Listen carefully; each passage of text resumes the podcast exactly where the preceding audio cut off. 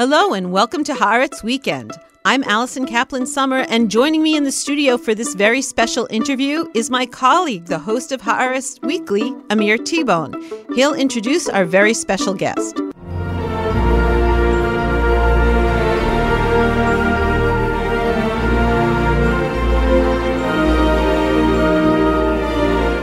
Our guest today is Susan Glasser, a staff writer for The New Yorker, author of the Letter from Washington column, and one of the most interesting journalists to read in these dramatic times. It's an honor to have her on the podcast. Hi, Susan. Hi there. Thanks so much for having me.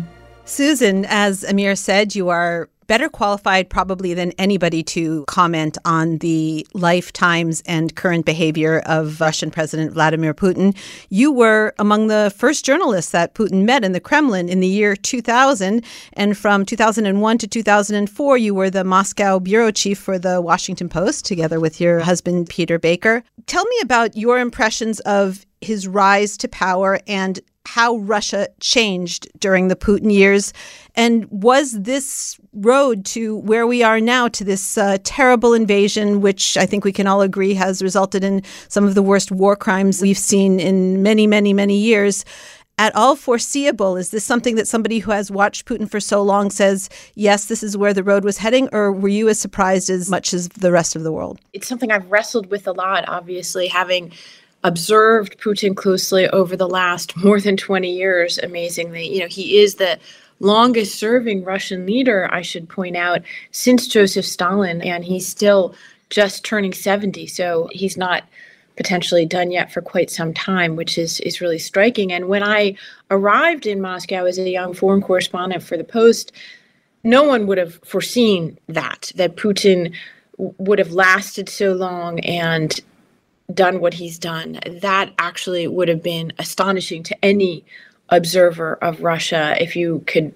time travel back to two thousand. He was an obscure former K G B lieutenant colonel from the mean streets of what was then Leningrad, then Saint Petersburg. He had risen outside of the K G B, or potentially not, in the, the rebranded F S B, that's the domestic successor to the K G B post-Soviet Union. He was the head of the F S B, and, and then within this extraordinary short time, he became Russian prime minister to an ailing, aging Boris Yeltsin, and used a war, the second war in Chechnya, essentially to vault to public known and popularity, that he then was the springboard for this extraordinary rise in less than a year to be the president of Russia. Remember on the dramatic New Year's Eve of the millennium when Boris Yeltsin surprised the world by resigning his position and giving it to Vladimir Putin. And then the election of Vladimir Putin, March two thousand, was essentially a rubber stamp at that point. And that's the first time that I went to Moscow and began to cover and to try to understand this Putin phenomenon. Can you share with us maybe a specific conversation with him from those years, some interaction that showed you the character of this man that now the whole world is asking, what does he want? What is he trying to achieve?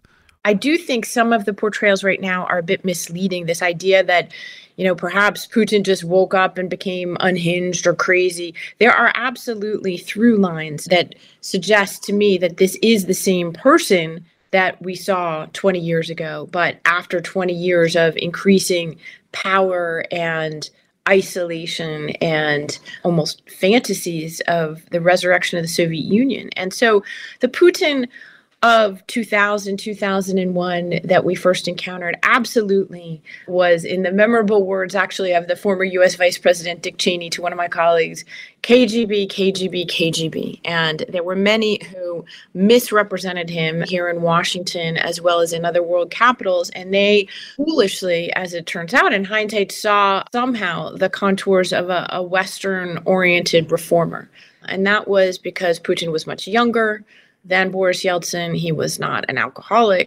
He was spoke a foreign language, German, which is where he'd been posted as a K G B agent, had a different outlook, they thought. It reminds a bit of the discussions about uh, one of his allies and a dictator closer to us, Israel, Bashar al-Assad, who was also described early on as some kind of a Western-minded reformer who will take Syria to the future. When I heard you talk about Putin that way, I thought, you know, these two leaders really did not do what uh, some of those people expected they would. That's actually a very interesting analogy. Now, of course, Putin is not a generational heir to the country, right? He comes from literally nowhere, essentially was a street hoodlum in Leningrad. So a very different background than Assad. But I think you're right in that comparison. Certainly, Putin was very misread initially. And so when I was there, the first time I met with Putin was with a small group of other American correspondents. We were the first American correspondents to be summoned to the Kremlin to meet with Vladimir Putin. This was after his famous initial meeting with George W. Bush, when Bush looked into his soul and saw a man he could do business with, right? And so there was certainly a different foreign policy approach by Putin at that time. It turns out to have been an approach, by the way, born of Russian weakness and a sense of what they had to do at that moment. So we're summoned to the Kremlin. We sat around a round table in the Kremlin library, two-story wood-paneled library room. Late at night, Putin, like many potentates, you know, in the Arab world, prefers to do his business late at night, of course, very late. We were on Putin time. So I think it was well after eight p.m. when this session began, and we actually didn't leave until close to midnight. But it went around the table for the questions, and I was like two-thirds of the way around the table. So I was sitting there realizing that so far no one had raise the issue of the war in Chechnya and the human rights violations that, by the way, are horrific echoes of the atrocities that we're seeing come out of Ukraine today. You know, there, sadly, this has been part of the Russian military playbook for quite a long time.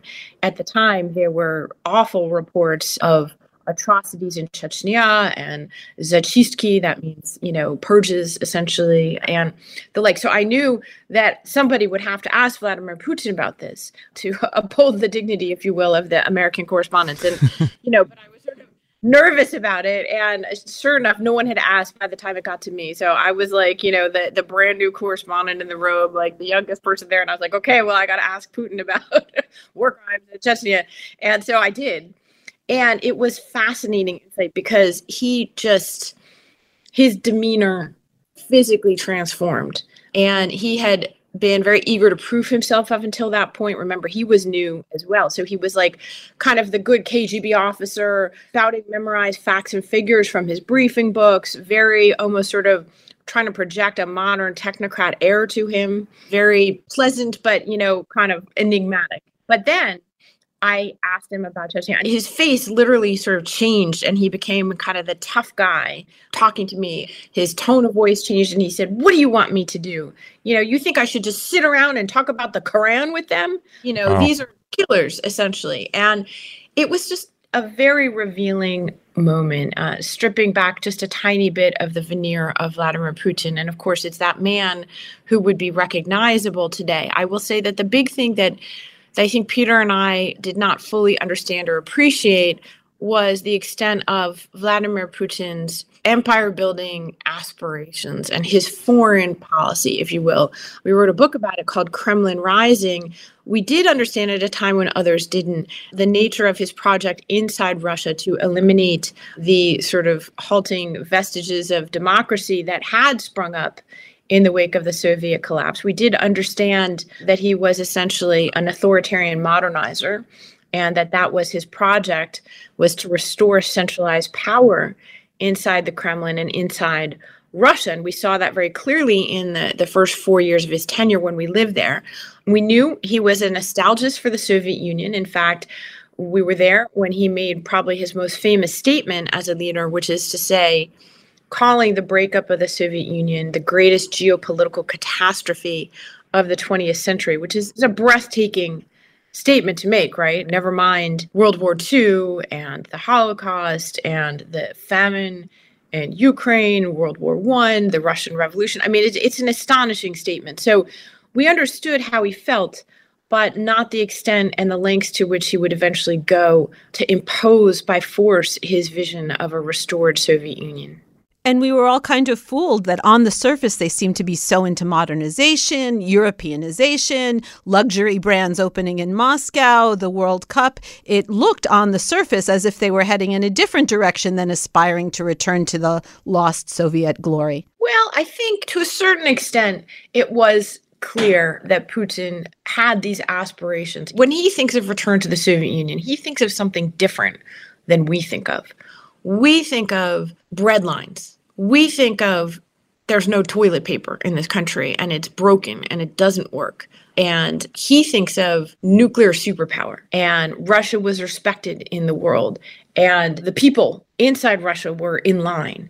And our greatness was the fact that we were this vast territory, the biggest in the world, and those sort of things. And so I think that part of it is a fundamental misnomer and misunderstanding in the West about Putin's vision of resurrecting empire, which has as much to do, by the way, with resurrecting the Russian empire that predates the Soviet Union as it does with the Soviet Union itself. Putin is not ideologically akin to the communists. Basically, you could argue his vision is Soviet-style authoritarianism and dictatorship without even the veneer of ideology and populism that sustained communism for a long time, even when its promises proved hollow. Vladimir Putin, in that sense, is much more like a czarist successor, basically autocracy, orthodoxy, nationalism, which was the motto of the Romanovs. In some ways, that's a better fit for Vladimir Putin than the bright, shining future conjured, if falsely, by the Soviets. So it's kind of amazing that while the world is transfixed by Ukraine and Russia, comes the announcement that the next book to be published by you and your husband, Peter Baker, is uh, going to be all about the four years of Donald Trump, called The Divider. And it just leads us to, you know, the, the two tentpoles of your career, Vladimir Putin and Donald Trump. I can't resist asking you, would we be here without the past four years? Did the cultivation of essentially pro-Putin or, you know, Russian fan club in the Republican Party, the warm words that Donald Trump always had for Putin, the fact that uh, whatever alleged interference in the two thousand sixteen elections went essentially relatively unpunished. Could we be here in terms of the boldness of this invasion of Ukraine by Vladimir Putin without the four years of Donald Trump? One of the most extraordinary things, of course, that's happened in American politics in recent years is the rise of Trump. And because of Trump, essentially, the creation of what you might even call a pro-Putin wing of the Republican Party here in the United States. Uh, it's something I never thought I would see. But the record is so striking. And as Peter and I have been going back and, you know, we're attempting to do sort of the first crack at an actual four-year history of Trump in the White House, we feel that it's very important to really record this, and it's a sort of a, a live action crime scene, if you will. But the consistency with which Donald Trump backed up Putin, denigrated Ukraine, it actually extends across all four years. It wasn't just an isolated plot by Trump that led to his first impeachment to, you know, dig up dirt on Joe Biden, but actually really predates that and goes all the way back to the beginning of his tenure because he adopted Russian talking points from the beginning about Ukraine. There's striking scenes in our book, even in the spring of twenty seventeen, in which he is trash talking Ukraine and, you know, adopting these sort of Russian originated conspiracy theories about it, saying there's no point in supporting them, that Crimea, which Russia illegally annexed in twenty fourteen, you know, what does it matter, that they wanted to be Russian anyways. It's really fascinating how this is actually a through line for Trump. And I do think there's a pretty compelling argument to be made that Putin wouldn't have done this because he wouldn't have needed to do this had Donald Trump remained in power in the United States. But then again, the president he is facing right now is Joe Biden, as someone who has experience of the Cold War, lived through those years and was a U S senator and on the Foreign Relations Committee during the years that the Soviet empire fell apart.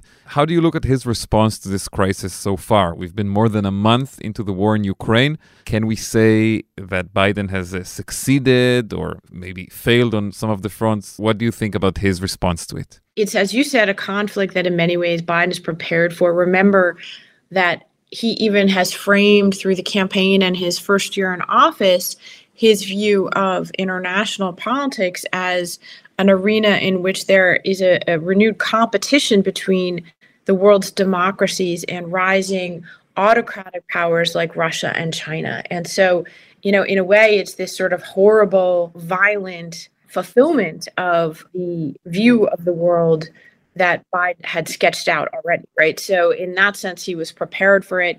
He also had the portfolio during the Obama administration when he was a vice president. He had the portfolio actually of dealing with Ukraine and other countries on the borders of Russia that were very anxious about the prospect of this kind of Russian revanchism under Putin. So he's quite familiar with the issue set here.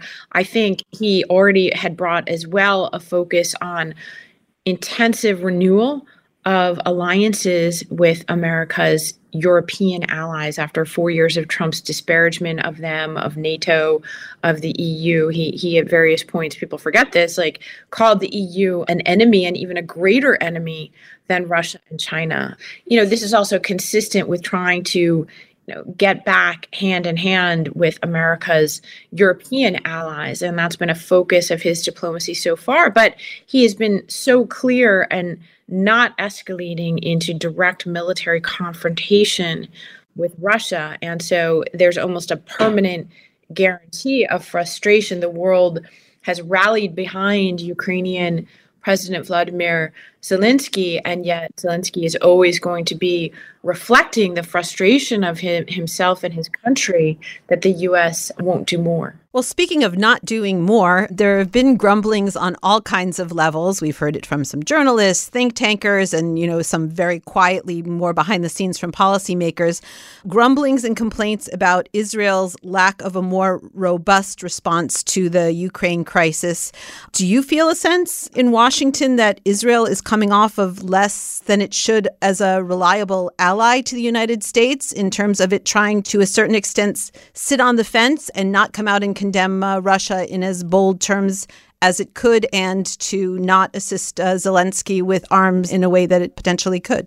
I mean, I, I really, I'm hoping you guys would tell me what's going on there. Absolutely. It seems that way from here in Washington. And I think uh, there is a sense of puzzlement, or even, you know, perhaps those who followed it closely, you know, understand it better than I do, but uh, it's certainly notable. Uh, Vladimir Zelensky, obviously, is the first Jewish president of Ukraine. And in fact, there's this outrageous rhetoric being used by Russia that seems so extraordinary to flip and invert the truth such that he is denazifying Ukraine, which is goes without saying, or it ought to, a violent fantasy and exact reversal of the truth. At the same time, when you have this sort of authoritarian cult of the Z inside Russia and this terrible reports of war crimes in an obvious war of aggression against a neighbor, it's really shocking. And you would think that Israel would be leading the condemnation of something like that, given its very identity as a, a modern state. And yet, obviously, that has not been the case. So what can you guys tell me about that? The Israeli government's line, basically, is that because of the Russian presence in Syria, it is so complicated for Israel to take a more uh, courageous and moral stand here. I wonder, how does that sound to the Biden administration? Because we have heard these grumblings that Alison mentioned, but not directly so far from the White House. We've heard it. I think there, there was one State Department official who made some comments about Israel not joining the sanctions and members of Congress. I'm not sure, and maybe you could provide us uh, the answer to this question. This is something that also has reached the people close to the president. I would imagine that it is. Obviously, they have been forbearing and haven't made these comments in public. I would be shocked if they ever will, but it's certainly noticed. It's inescapable. How could you not notice it? Again, especially given Israel's identity. And I guess my question is just what is it that Israeli decision makers think Russia would do if there was a more forthcoming condemnation from Israel? Well, for that, I can actually refer you, Susan, and the listeners to our previous episode with Amos Yadlin, the for- former uh, head of Israeli military intelligence, because we asked him that question. Are we too afraid of the big, bad Russian bear in Syria? I won't give him the answer, so people will actually listen. Okay, I'll listen. It, it was an interesting discussion. I, I want to ask you more broadly on Israel's place in Washington. The Ukraine story is the biggest one in the news right now. We also have in the background some tensions between the new Israeli government and the Biden administration over Iran. And I think also a sense in general that Israel is much more of a partisan issue in line with other issues of American politics today than the complete bipartisan support that we all remember from past years. How do you see this evolving during the Trump and now Biden presidencies? I think that you're right, that there's been a marked shift. And as you said, there, Israel really was one of the very few absolutely bipartisan issues for the vast majority of time I have been working in Washington as a journalist. That has changed in recent years. I think the change had begun somewhat before the Trump presidency, but it certainly was accelerated dramatically by the Trump presidency. And really, you know, it was what predated it was, of course, the Iran deal and former Prime Minister Netanyahu's advocacy, his very close cooperation with Republicans in Congress to try to stop that, including speaking to Congress uh, sort of over the heads or attempting to do so over the heads of the White House. That was really something off script that you would not have seen before. Donald Trump didn't create all the trends in, in modern Washington, not by any means, but he often was an accelerant of them.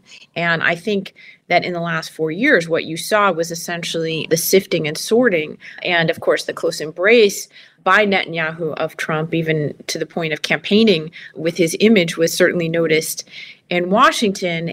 So Democratic support, capital D, Democratic support for Israel has absolutely declined and has been part of a long-term sense that Israel had sort of chosen to get in bed with the Republican Party in the United States. And so Biden has been a longtime supporter of Israel, has a, many of his top officials.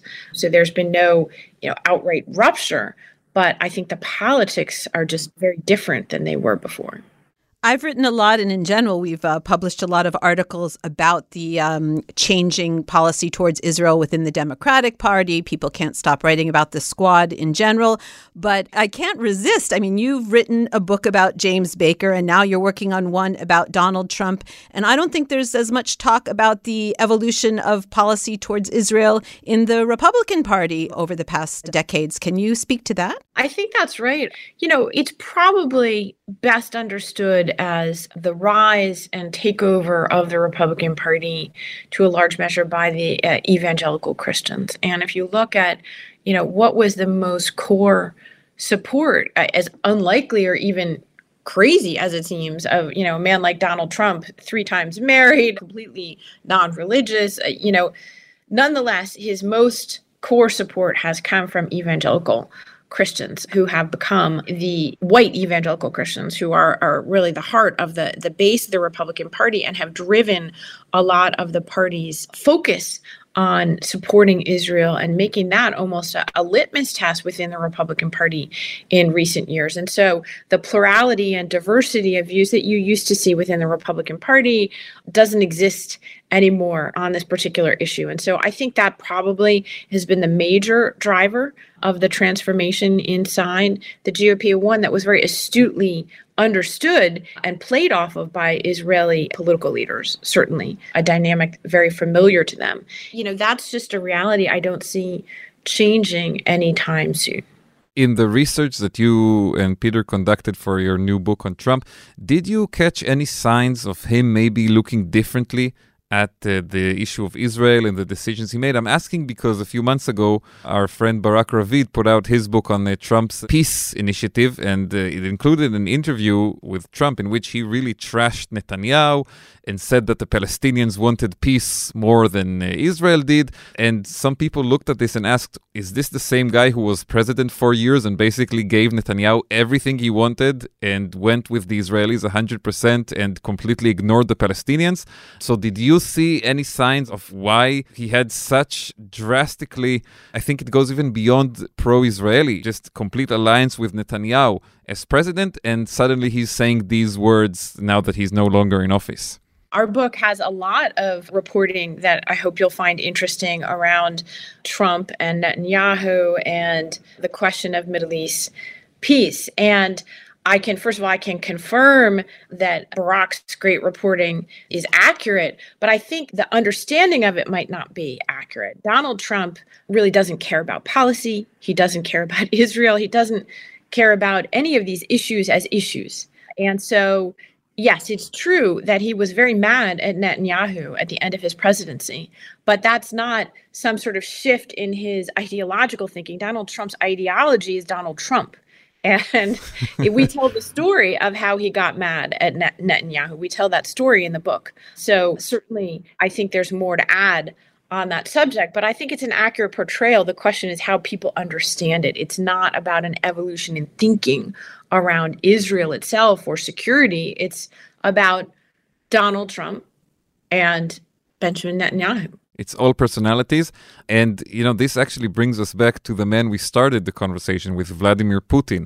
Yes. When you look at his relationship with Donald Trump, and we all remember those moments in Helsinki, for example, and that uh, famous uh, press conference, do you think that Putin looked at Trump through the lens of the K G B operator? What was the dynamic between these two leaders, in your view? I think that Vladimir Putin had a very, very clear read on Donald Trump. And he perhaps saw him at times as a, a useful idiot. The record is very clear in both the twenty sixteen and the twenty twenty campaigns that Russia used its considerable hacking powers and propaganda powers to advance Trump's candidacy, if only because Trump's divisive personality and chaos would weaken the United States, and, and that's something that very much Russia perceived to be in its interest. But just because they used Donald Trump willingly did not mean that Vladimir Putin had some high estimation of him. And I think that the case officer, the K G B officer in Vladimir Putin understood very clearly what a flawed vessel he had purchased in Donald Trump. And there's this scene in my friend and colleague Fiona Hill's very interesting book about her experiences in the Trump administration, in which she talks about being in the audience at that press conference in Helsinki in twenty eighteen and, you know, wanting to faint or, you know, create an episode to just to make it stop. It was so horrible. And Fiona is a Russian speaker, and she heard at the end of it, uh, Dmitry Peskov, who, as you know, is Putin's press secretary. He'd been there ever since I was there twenty years ago, by the way, one of the only original surviving aides to Putin. Putin walks off the stage and turns to Peskov and says to him in Russian, audible enough for Fiona to hear, that the whole thing was bullshit. You know, I think that really kind of sums it up. Like, you know, Donald Trump is the B S artist. And of course, Vladimir Putin understands that.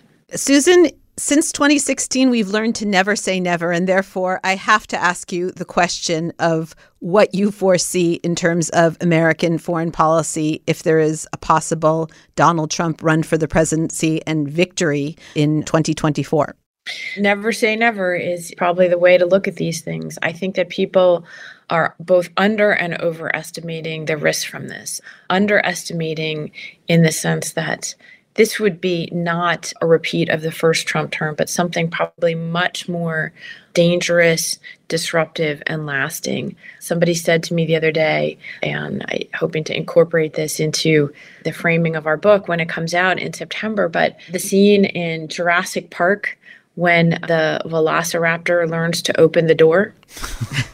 The Trump administration is a story over four years of the velociraptor learning to open the door of American government and understanding in some way, much better than at the beginning, certainly, how it works, how to pr- push the levers of it. Donald Trump isn't going to be hiring Jim Mattis as his defense secretary and H R McMaster as his national security advisor if he comes back to power. And so the risks of really disruptive, permanent actions by the United States would go way, way up in the world. As you know, John Bolton has said that in a Trump second term, he would have blown up NATO. I think the record is quite clear that that's where he wanted to go, that he would have withdrawn U S troops and from the alliance with South Korea and Asia. I think these are risks that are actually underappreciated right now. But, you know, the flip side is also important to understand. Donald Trump is a loser. He twice lost the popular vote in the United States. He was removed from the presidency after just one term. He faces escalating questions about his actions uh, connected with after the election and the big lie about it being stolen. He has been disgraced by supporting Vladimir Putin literally as this invasion force was rolling in to Ukraine. He was calling Putin a genius. And so he's also very old and, you know, would be in his eighties in another term. So it's also possible that the polls are overstating the possibility of him returning to power. So I'll leave you with that a glass half full, glass half empty portrait. And with that terrifying dinosaur image. Definitely going to be thinking about that one. Susan Glasser, thank you so much for joining us and really for this fascinating conversation. And we are looking forward to the Israel scoops in your upcoming book with Peter Baker. All right. Well, we'll come back and talk with you about them. Thank you so much. And that wraps things up for Haaretz Weekend. Thank you to Susan Glasser, our guest. Thanks to our producer, Aaron Ehrlich, and to our editor, Maya Ben-Nissan. Tune in on Monday for Haaretz Weekly with Amir Tibon. And until next time, I'm Alison Kaplan-Sommer. Shalom from Tel Aviv.